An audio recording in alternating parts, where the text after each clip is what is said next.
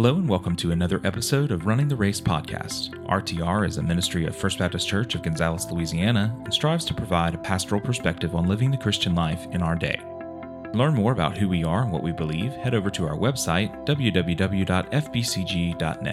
You can access more episodes of the podcast, view or listen to sermons or worship services, or explore some of the other resources we have available on the site. In today's episode, our minister to students, Alex Ray, interviews Dr. Douglas Groothuis. Dr. Groothuis is a Christian philosopher and apologist who teaches at Denver Seminary. Dr. Groothuis has recently published the book Fire in the Streets How You Can Confidently Respond to Incendiary Cultural Topics. You may notice some changes in audio quality as today's interview was conducted via Zoom. Hi, Dr. Groothuis. Thanks for being with us here today. Well, you're very welcome. Glad to be here. Uh, the first thing I wanted to really ask you was you you made um, you know, the last number of years, several years of your life, really been focusing on apologetics, and I was just wondering why, what what got you started in apologetics? Out of out of all the fields that you could have right, why apologetics? Well, all my yeah, all my education is in philosophy, but shortly after I converted to Christianity in 1976, I realized I needed to know how to think as a Christian. I needed to understand the Bible's view of the world and how that related to other worldviews. And the person that really got me started more than anybody was Francis Schaeffer, his book, The God Who Is There. So I devoured all of his books, started reading great apologists like C.S. Lewis and James Sire. I read a lot of Os Guinness for cultural apologetics and social critique. So that was way back in 1976 and ended up pursuing three degrees in philosophy, did 12 years of campus ministry before I came to Denver Seminary, where I've served since 1993. Very nice. Very nice. What would you say um, if you had to give one Francis Schaeffer book for someone to read? What would you say it is? Well, the book that really ignited me for apologetics and social criticism was his book called The God Who Is There. That's right. Which came out in 1968. So some of the cultural examples he gives might not be pertinent to everyone, but the method and the heart is certainly germane to our own situation. I often go back and reread that book for the content, but also just for the spirit. He had a a, a prophet's and pastor's heart mm-hmm. for the mm-hmm. world, and he had an apologetic skill in doing it. That's rare that you combine the prophetic, the pastoral, and the apologetic. And he was able to do that. So I never met Francis Schaeffer, but I call him the mentor I never met because I read all of his books, listened to as many recordings as I could. Back in the day, it was tapes. You know, we listened to cassette tapes. Mm-hmm. Yeah, I remember reading um, "Whatever Happened to the Human Race" uh, with Everett Koop, and that one really stuck out to mm-hmm. me, especially given how um, know, it's not a recent book. It's just thinking about how pressing it was and, and timely. Yeah, that book was co-written with a medical doctor, C. Everett Koop, who went on to become Surgeon General under Ronald Reagan. He had been a long-term friend of the Schaeffer family. And that was the book, which came out in 79, that really made me pro-life right. and made me realize that a non-Christian view does not protect human life at every stage, particularly a humanistic or secular worldview. So mm-hmm. Christians need to be on the forefront of protecting the dignity of human life at every stage, unborn, right. born, however ill, however close to death. We need to be advocates for human beings because they we bear the image and likeness of God and we are not to be murdered. Thou shalt not murder. Right. So that mm-hmm. book really opened my eyes. I'd been a Christian for about three years at that time, but really didn't understand the abortion issue too well. But that was the book that really got my attention, and I've been militantly and activistically pro life ever since. Very nice. When I think about someone who's maybe carried on um, Schaeffer's legacy, or someone like like Nancy Pearcey, who mm-hmm. I think I actually read her work first, and I, and I noticed she was quoting Schaeffer a lot, and then she had the two story divide that she that she took from him, and she uh, she mentioned that uh, framework quite a lot in her books. Yes, she's a very good writer, and she, I think, became a Christian through the ministry of Francis Schaeffer at L'Abri mm-hmm. in the Swiss Alps She's written a number of books and she's carried on his kind of uh, social, cultural criticism and apologetics. I really appreciate her work a lot. So, when it comes to apologetics, would you say that you favor? There's, there's a number of different ways to go about it, and you meant, you kind of alluded to some just a moment ago. But would you say that you favor one one position more than another? I know you just came out with another book uh, very uh, recently, um, but would you say you favor one towards the other, or? Well, the method that I use and that my co-author and I use, I, if I can hold up the book, this is uh, the newest book I co-wrote with Andrew Shepardson, "The Knowledge of God." You could either call it classical apologetics or a version of a cumulative case argument. It depends on what angle you come to it from. So the classical method says let's look at the universe and human consciousness and ask what best explains what is there and who we are. Mm-hmm. So you use natural theology to argue for a creator and a designer, a lawgiver, and so on. And then you ask, has this God who created and designed the universe, who is the source of the moral law, also revealed himself in history? So that's where you go to scripture. So you can view it in terms of a two stage approach. You build the foundation of Christian theism against atheism or pantheism or polytheism. And then, of course, Christianity is a form of theism, as is Islam and Judaism. And hmm. you say, well, what is it about the Bible's claims, the claims of Jesus, that singles Christianity out of the crowd? So you could view it as a two stage you have theism, then you have Christian evidences, or you could just view it as multiple lines of evidence that converge on the Christian worldview as being true and rational. You can really approach it either way. Yeah, I found that when I t- when I speak with someone who might call themselves a skeptic, they will, in some cases, they'll just say, you know, I don't believe Christianity makes this claim.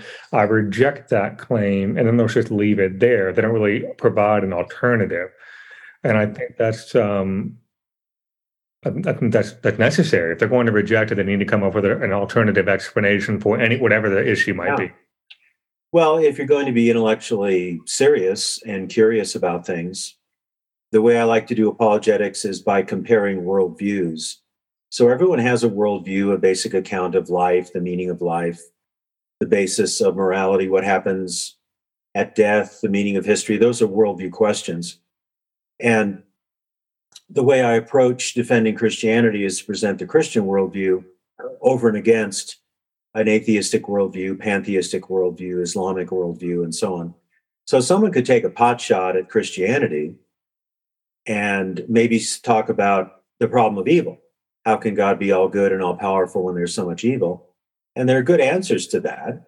Mm-hmm. Uh, God is the source of what's good. God can bring good out of evil.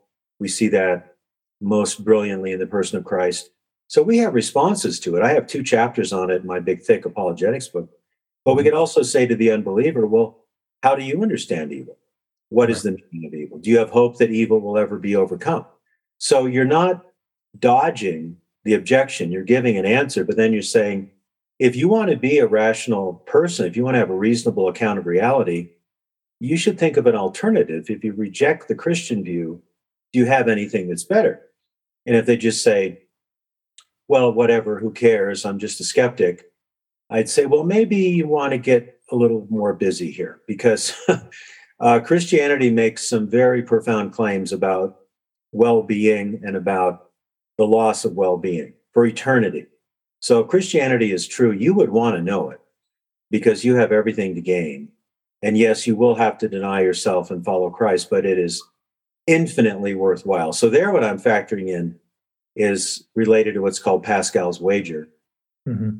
or what I like to call the prudential incentives to believe. So, if the skeptic says, Well, I don't really care, nobody really knows anything, I'd say, you should care uh, because there's a man who came to earth 2000 years ago who said he was the way the truth and the life and said he had eternal life to give those who would follow him. And his teachings have influenced the world more than anybody else. Aren't you at least a little bit curious about what he said? And shouldn't you ask the question not he could have been who the bible says he is Mm-hmm. So you want to give people incentive to investigate. We can have the best arguments in the world, And we have tremendous apologetic arguments. I wrote a huge book about it, and then I co wrote another smaller book about it. And I've been doing apologetics now for almost 50 years. But we've got to get people interested. You can have big books on the shelf, and if nobody knows the arguments, then they don't do a lot of good. So we need to pray that people will ask us why we believe. We need to seek out skeptics, seek out people in other religion and ask religions and ask the Holy Spirit to guide us in doing all that.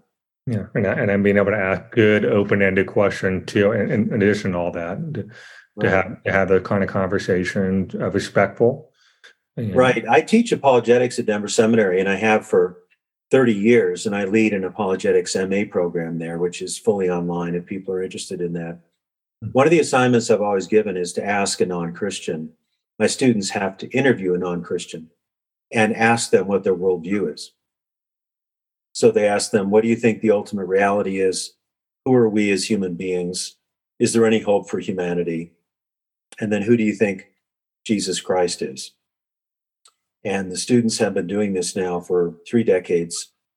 It usually leads to profitable conversations. Mm-hmm. The students don't have to engage in apologetics or evangelism. I tell them to pray that they will, mm-hmm. but they just need to listen to another person's worldview and then ask leading questions.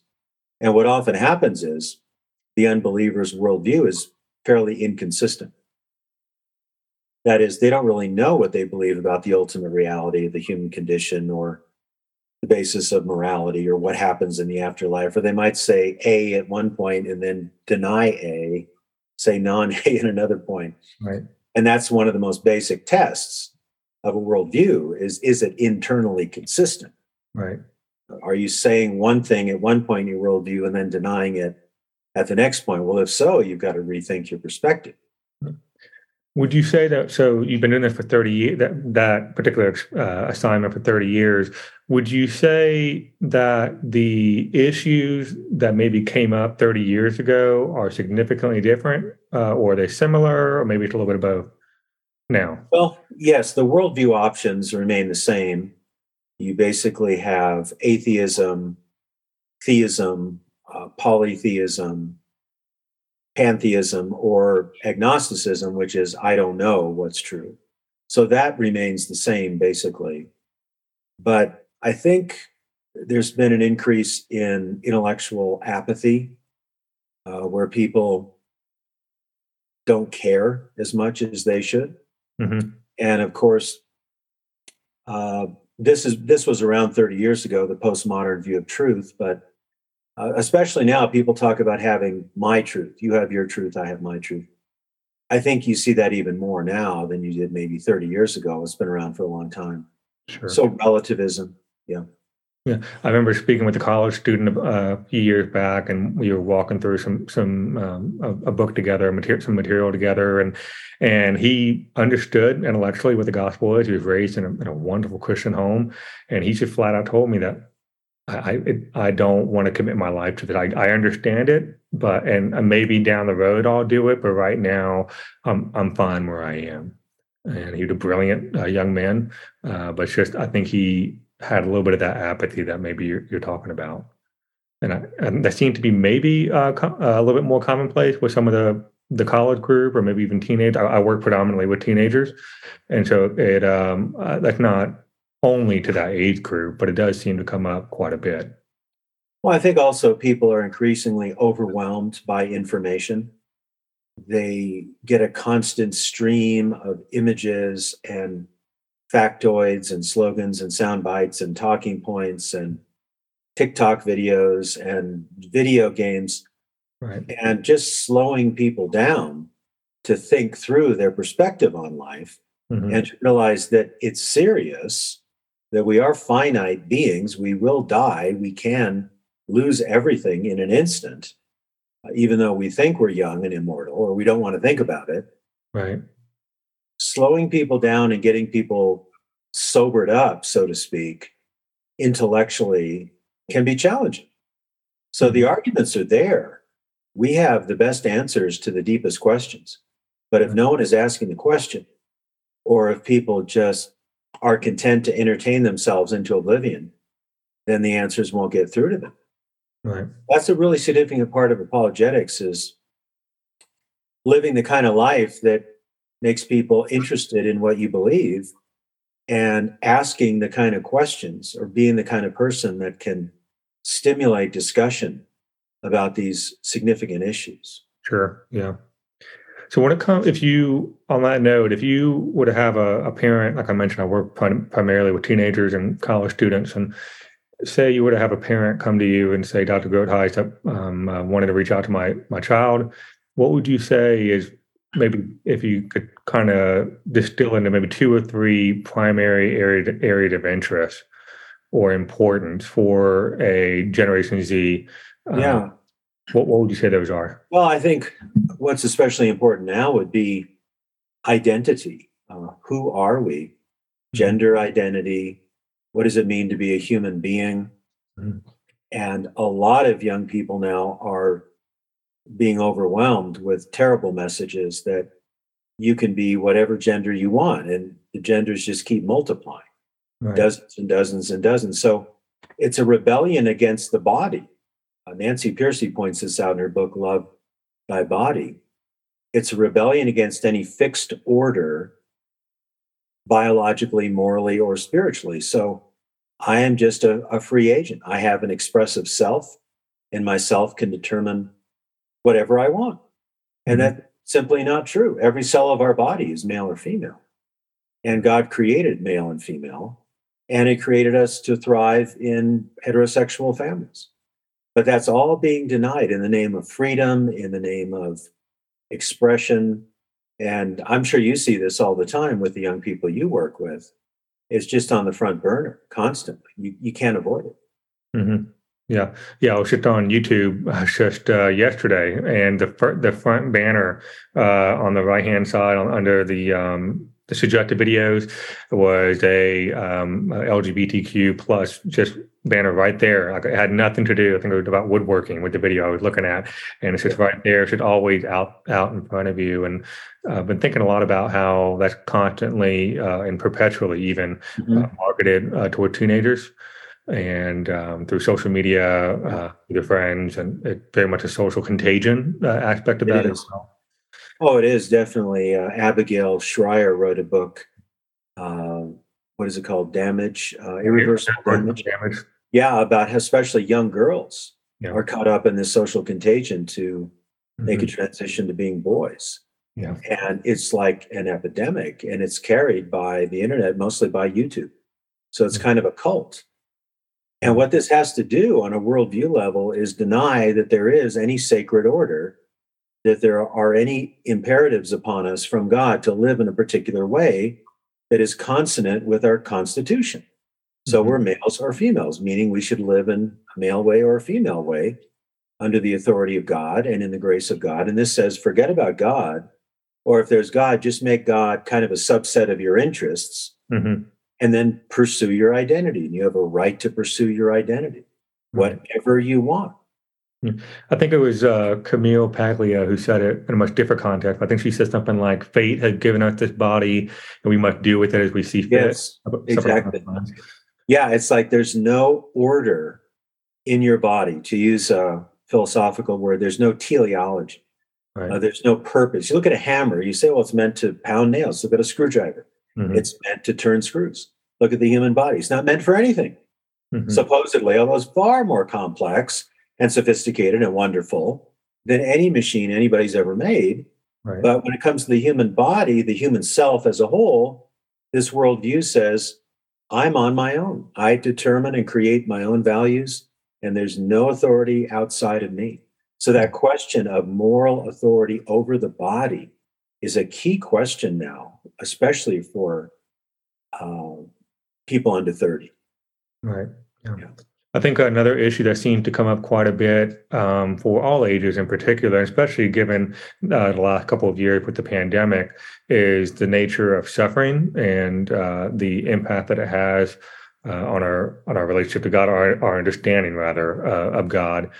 And I know there's a number of arguments that you put forward in, in your in your work um, as far as understanding God's relationship to suffering, why He may or may not permit it, um, the free will defense, all those sorts of things, and those are all um, important. But one thing I really wanted to get your thoughts on, you wrote a whole book about this, was on the the topic of lament. And and until I read your your work on that, uh, walking through twilight, that wasn't something I had, I had really spent much time thinking about. And so, how how would you describe lament, uh, particularly when it comes to the to the issue of suffering? Could you could you right. could you flesh that out a little bit? Right. Well, human beings suffer and struggle and give voice to this. Every culture has a language of complaint or lament, or in some cases, even despair. So, this is part of life under the sun, to put it in the Ecclesiastes language. Now, the Christian view is that the world was created very good by a personal God, and it remains good, although it has fallen. Sin has entered the world through the first humans, and that is carried down through the generations. So we come into the world as damaged goods. We are alienated from God. The world is under a curse. And so people die young. We have horrible tragedies of nature, and there's pettiness and jealousy and greed and rape and racism and all the rest of it. And one way is to say, well, life must be meaningless then, because look at all the evil but that doesn't explain the good. Uh, you can only understand evil in relation to an antecedent and superior good. And that's what Christianity tells us. In the beginning, God created everything good, the world remains good, but human rebellion against God has created a world of, of woe and suffering. So God entered that world personally in the first person in Jesus Christ. He lived the life we couldn't live. He died for us to atone for our sin. He rose from the dead and he ascended into heaven and has supremacy. And there are good arguments, powerful arguments for everything I just said. It's not just a blind leap of faith in the dark, it's nothing like that. So if you can believe that message, then you have a way to approach suffering that is true, rational, and wise. And the scripture talks quite a bit about lament. In fact, there are about 60 Psalms of lament in the book of Psalms. A lament is a heart cry to God in the face of suffering. It can include anger, it can verge on despair, it mm. definitely includes sadness, but it can be a prayer. That's the key thing. And Christianity is really rooted, in a sense, in lament, but it doesn't stay there because Christ on the cross quoted Psalm 22 and cried out to his father, My God, my God, why have you forsaken me? And he died to atone for our sin. He suffered and died for us vicariously, but he rose again from the dead with many convincing proofs demonstrating this. Mm-hmm. So the Bible has a place for suffering. We can commiserate in a sense, or we can identify with Christ in our suffering. Now, he suffered in a way that we never can because he was the perfect sinless substitute on the cross. But he gives meaning to suffering because we know, because of the resurrection and the ascension, and Christ will come again to make all things right, that suffering doesn't have the final word. Right. But it's real. And so if we want to be wise, holy people, we have to figure out how to suffer well. Suffering is a skill, actually, you have to learn. And there are a lot of ways of suffering badly, like through addiction, through denial, mm-hmm. through despair. People commit suicide tragically.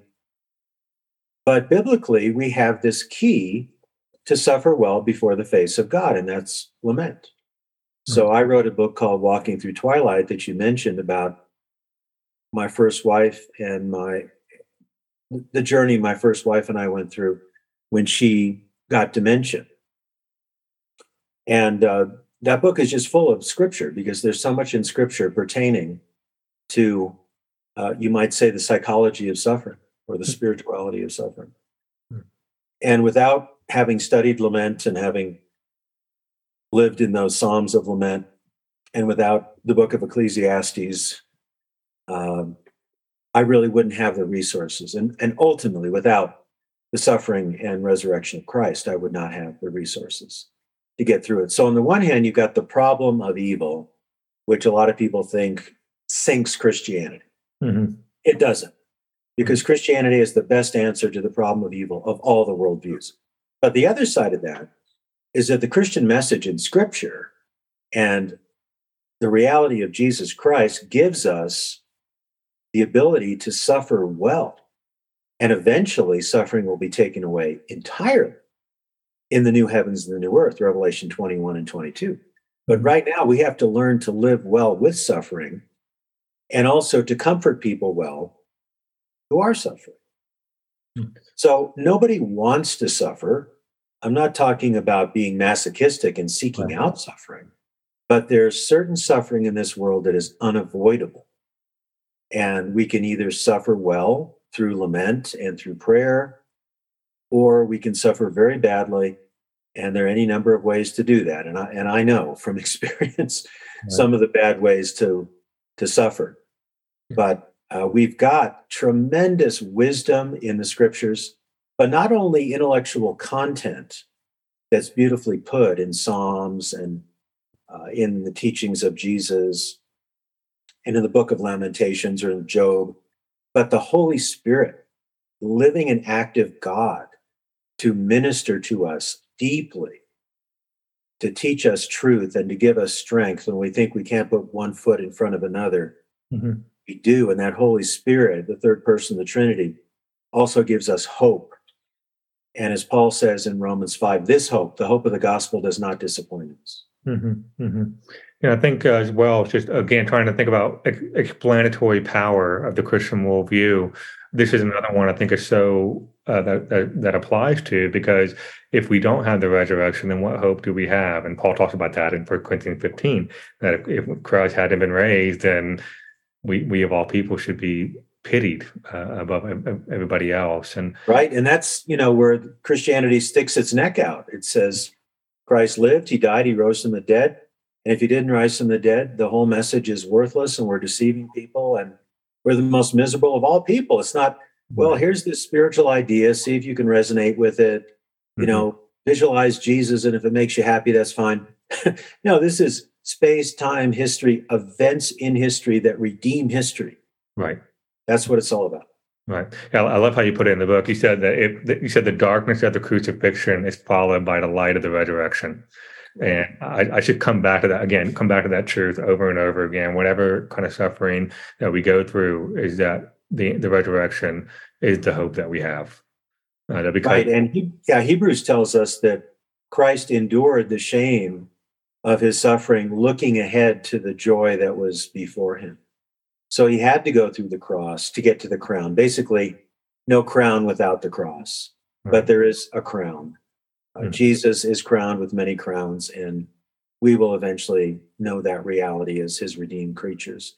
I would often read to my first wife, Rebecca, passages from Revelation 21 and 22, the new heavens and new earth, where there's no tears, no curse, or read passages in 1 Corinthians 15 will be raised immortal and incorruptible bodies. Mm-hmm. And my wife and I worked hard at our worldview. She edited every word of my apologetics textbook, Christian Apologetics. We had worked through those issues for 30 years. Yeah. So when I would read those passages to her, it wasn't saying, well, here's some happy thoughts to get you through your struggle. Says, this is real. We can count on it. Mm-hmm. Yeah, yeah I, I, really appreciated um, your book that that Walking Through Twilight. I very much um, as I was reading, it, I kept thinking through C.S. Lewis' The Grief Observed, and that book had a much different tone than his Problem of Pain. Yeah, the two two works in the Problem of Evil, but in the in the second one, it's, it's the guy who's speaking of it, and then the in the first one, uh, Grief Observed, the guy who's living it. Right. You mentioned social media uh, when it comes to um, some of the uh, social contagion issues going on. Um, but ha- what about social media as a whole? In and of itself, uh, it's neutral. I mean, in and of itself, intrinsically, is a neutral thing.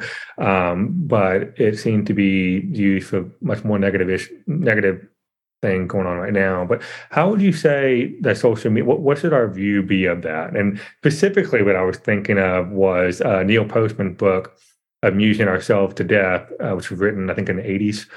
And the preface of that book, I think, is worth the price of the book alone. And he mentioned in that book that uh, Orwell. He he contrast uh, compares and contrasts Orwell and Huxley, and he says that Orwell said that all he feared that all info would be kept kept from us, so he wouldn't have any access to the information. But Huxley said kind of something what you said a little, a little while ago, which is that there's too much information and we can't possibly know where to begin. Do you think one had it right over the other, or do, do both have their strengths? Well, yeah, that is one of the best books I've ever read, Amusing Ourselves to Death. It, I think, came out in 1987. Hmm. And that's really before the internet. But Postman's philosophy of technology was dead on. Mm-hmm. He was influenced quite a bit by Marshall McLuhan, but he also had his own ideas and was a very clear writer, much more clear than Marshall McLuhan was. Sure. I think what's happened is a sad combination of Orwell and Huxley. You know, Orwell in 1984 was worried about the authoritarian state that controlled everything and kept information from people and surveilled everyone mm-hmm. and Huxley. Uh, so, or you think also of uh, Fahrenheit 451, where the books are burned. And uh, in Huxley's dystopia and Brave New World, the books are available, but nobody reads them because they're so caught up with the feelies, you know, which is like virtual reality. You you go to the theater and you feel everything, you smell everything, you don't just see everything or hear everything. So I think it's kind of a combination. I think we face a lot of authoritarianism in our culture today through surveillance, uh, through trying to manipulate social media, the way the Biden administration has manipulated Twitter and so on. So I think it's it's sort of a dystopia of, a, of the both and. We have this authoritarian control of certain information and then a flood of other kinds of information that we really don't know what to do with right. in a lot of ways. So I've done a lot of thinking about this over the years. Many years ago, I wrote a book called The Soul in Cyberspace. It came out in 1997. Baker. Now, this is before iPhones, this is before social media, but I was concerned about putting our entire life on the screen. I saw a downside to that. And one of the issues is how do you filter all this information coming at you wisely? And then, secondly, we need embodied community. We need to be together in church, in fellowship groups, with our family, eating dinner together. We need unmediated time to really absorb and bless other people mm-hmm. who are made in the image and likeness of God. And that is being replaced in so many ways by what one philosopher calls non things. Uh, just discovered this interesting uh, Korean born German philosopher named uh, Byung-Chul Han. He's a fascinating guy, and he's got a book called Non Things. He said a lot of our interaction today is really not with things, not with people, not with the environment. It's just images and data. It's not like I know you are there where you live, you are a thing, so to speak, you're a personal thing. But right now I'm seeing an image. Right not really it's not the same as sitting down in a room and we'll probably meet in a few days in new orleans at the defend conference and that'll be so different because that'll be three dimensional that'll involve all the senses mm-hmm. but uh, one thing we need to do is is ask ourselves which media work best for which purposes so right now the reason i'm doing this podcast is i think it would be beneficial to the people that listen i think it would be so I think it's worth doing. But I would much rather talk to a group of people face to face. And if I'm teaching a class, sure, I'll teach it online, but I'd much rather talk to people face to face. And then some uh, media just don't work for complicated issues. So for Twitter, I can't give you a detailed argument for the existence of God on Twitter you've got to read a book or you've got to listen to one of my lectures or i could make a few points on twitter why i think christ rose from the dead but you really need to read what i say about it or what william lane craig says about it or mm-hmm. i think that takes effort or you know mike licona or somebody so we've got to say what does this medium do well and what does it not do well mm-hmm. and that often gets lost in the shuffle because we're just online all the time we want to have a presence a platform. We want to be influencers. You know, you don't want to influence people unless you have something good to influence them with. And my students tell me that there are little kids now who are asked, What do you want to be when you grow up? And they'll say, An influencer. Not a fireman, a lawyer, a doctor, a preacher. I want to be an influencer. Gosh, I know we used to talk about public intellectuals, people we hope anyway that knew something who had something to say to the broader public. But now that element's just kind of dropped out and it's all image, it's all brand. It's mm-hmm. are you an influencer? And there are these influencers that will rent out apartments that are very high priced, they don't even live in, and they'll do a photo shoot and they'll put it online as if they lived in these places because it's so impressive. Mm. And they can influence people. Yep. Influence them with what? For what reason? So we have a lot of good, you know, we need to do a lot of good, hard thinking about how to use social media. And part of it part of the answer, I think, is just knowing when to say no. Sure. Just have times in the day when you're not on mediated communication, maybe a day of the week once in a while. I have my students do a media abstention in one of the classes I teach where they go off an electronic communications medium for 10 days and see what it does to them. And I'd say 95% of the time, it's a significant wake up call to people. I believe it. That they are spending too much time in these media, it's affecting their prayer life, it's affecting their marriages, and so on. And once they do it, when they return to that medium or to those media, they're chastened. They're much more careful about it. But everything about these media just say, come on in, stay in. The algorithms are set up to hook you, to get the uh, what is it the dopamine going the hits you know so you're let's go to this let's go to the next thing let's go to the next thing never get offline we're going to sell you everything we're going to control you completely and uh, you can't really beat just spending time alone with your bible and praying you know and i mean a book the bible by yourself or in a bible study with no screens yep. and taking it in and being leisurely and slowing down and not being distracted by those images and those ads mm-hmm. because otherwise we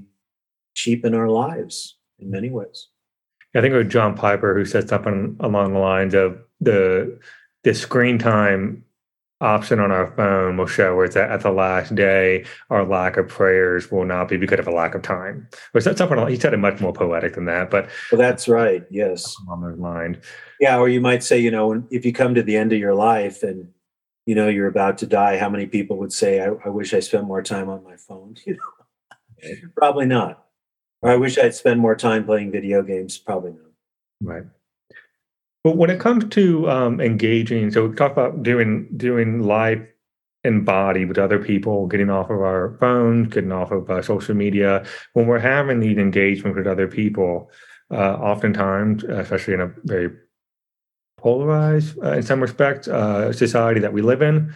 Um, a number of hot topics come up, and you should write a book on talking about hot topic issues. Um, what would you say? Um, how? What might be some a couple of steps um, that maybe you talked about in, in, in, your in your book, Fire in the Streets, um, where if when we're engaging in these issues, how might we do that well? Well, one thing you need to do is not resort to talking points and slogans.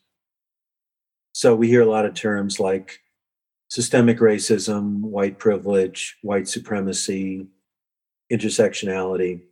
Sure. And it's good to define what is meant by that and how you might verify whether those things exist or if they exist, what to do with them. But typically, if you're thinking about Twitter or Facebook or television news. There's just not the time, the room to develop those ideas carefully. A lot of people are just triggered by words and then they start attacking someone. Mm-hmm. So, uh, especially after the the riots of 2020, I realized I needed to write a book about uh, racial relations in America, how the American system has dealt with questions of race and so on and look at the founding ideals of the country. So I wrote a book on it, and I hope people will read the book because you need time to ask the questions properly and then to answer the questions properly. So something like systemic racism, well, what does that mean? Right. Uh, does it exist anymore? If it does, how can it be addressed? Mhm. How could it be verified? Mhm. But these terms, which are very heavy weighted terms, uh, are often thrown around without very much sophistication uh, or without any way of refuting or verifying what they're saying. So I'm just an old philosopher, you know. So when I get concerned about something, I write a book and I hope people will read it. so it usually takes a book to make several significant points about important topics. You really need to think it through. And Fire in the Streets is about 200 pages of text and about 500 footnotes about very controversial issues. But I hope people will read it. Uh, J.P. Moreland wrote one of the endorsements, and he said, if you don't like what Groothuis says, then refute him. You know, don't just say, I don't like it, refute him. You got some arguments to deal with here. Yeah. And again, all that, the reputation, all that ideally would take place in person. Again, getting away from the phone and, and having the, the, uh, these in-person conversations. Um, and that's where, that's where the ideal dialogue takes place. Not, not online. Yeah, reading, discussing. Um, I'm a teacher. I love the classroom. So I enjoy presenting ideas and seeing what the students have to say about them. They might disagree. That's fine. Sure. I can respond to what they say.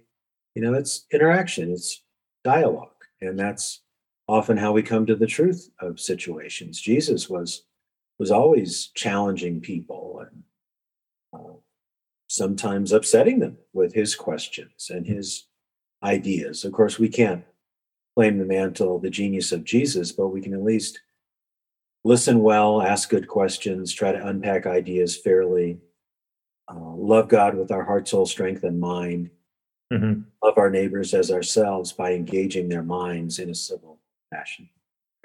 Well, Dr. Groothuis, I want to thank you again uh, for for talking through some of those uh, questions. Um, where can people uh, go to find out more about you, about your work, about the seminary? Yeah. Well, I appreciate you asking. I teach at Denver Seminary. I lead an apologetics master's degree.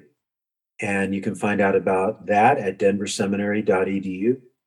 I have a personal webpage, douglasgroothuis.com.